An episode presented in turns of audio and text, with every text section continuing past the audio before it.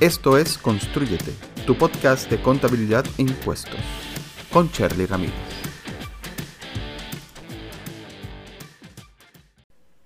Hola, escuchas. Llegamos al episodio número 7.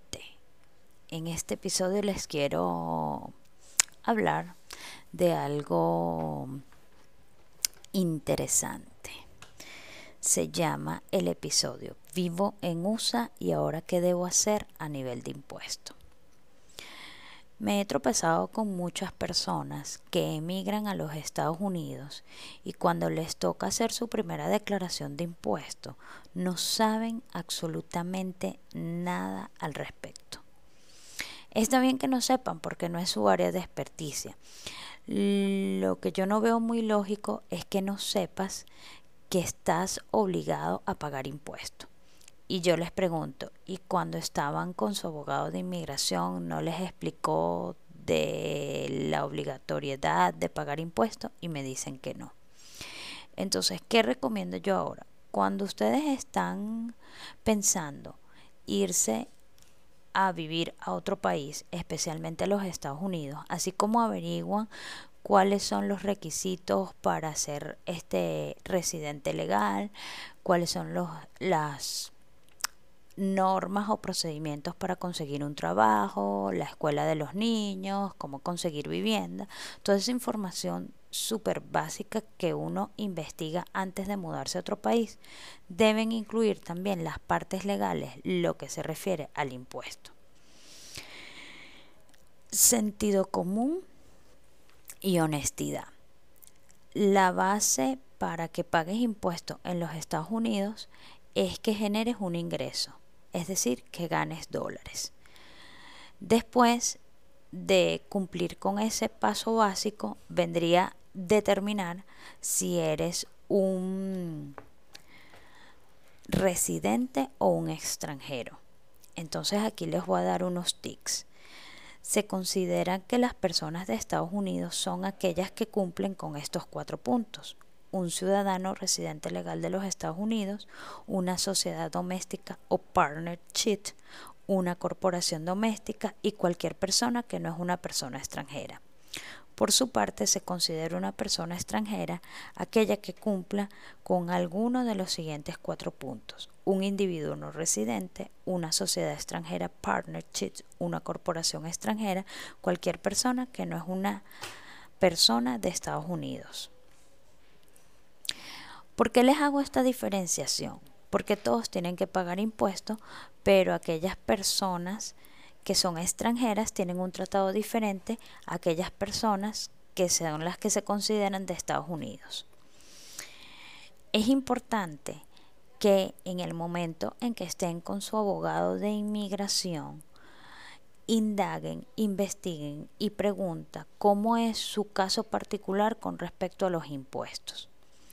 No existe ningún proceso migratorio que te permita no pagar impuestos. Entonces siempre les va a tocar por un lado o por otro. El punto es cuál es el camino a tomar según tu posición. Algunos datos importantes de esta información es que aquellas personas que son ciudadanos y viven fuera de Estados Unidos igualmente están obligados a pagar impuestos desde el país de donde se encuentran. Aquellas personas este, ciudadanas igualmente y generan ingresos en otro país, están obligados a declarar impuestos sobre ese ingreso, porque ya una vez que eres ciudadano de los Estados Unidos, tienes que declarar impuestos sobre tu ingreso mundial. De allí que vienen muchos, varios casos que ciertos artistas americanos han renunciado a su ciudadanía precisamente para no pagar doble impuesto.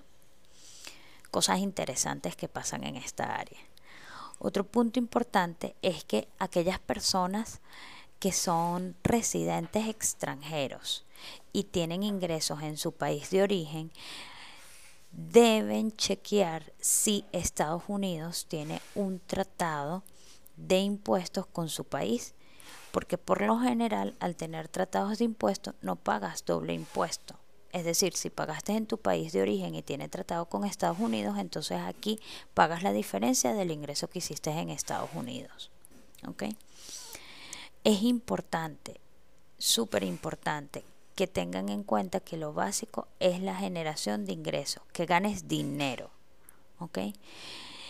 Y el segundo punto es que analices con un abogado de inmigración y con un contador o con un preparador de impuestos cómo aplica el pago de impuestos para tu caso en específico.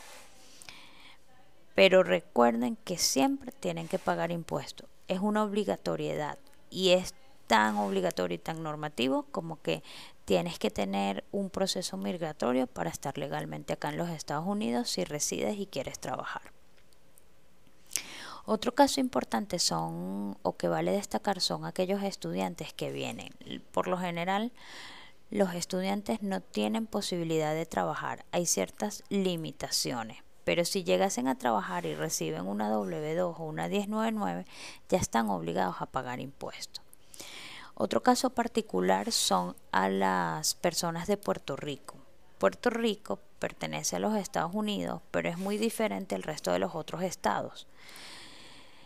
Em, Puerto Rico tiene sus taxes federales como todos los estados, pero también tiene la particularidad de sus taxes propios de Puerto Rico, que son muy diferentes a los taxes estatales de cualquier otro estado. Entonces, aquellas personas que son de Puerto Rico y de repente se mudan a Florida, deben declarar la parte que corresponde con el, el Instituto de Hacienda de Puerto Rico y la parte federal que corresponde a, a lo que es si se mudaron de repente al estado de la Florida.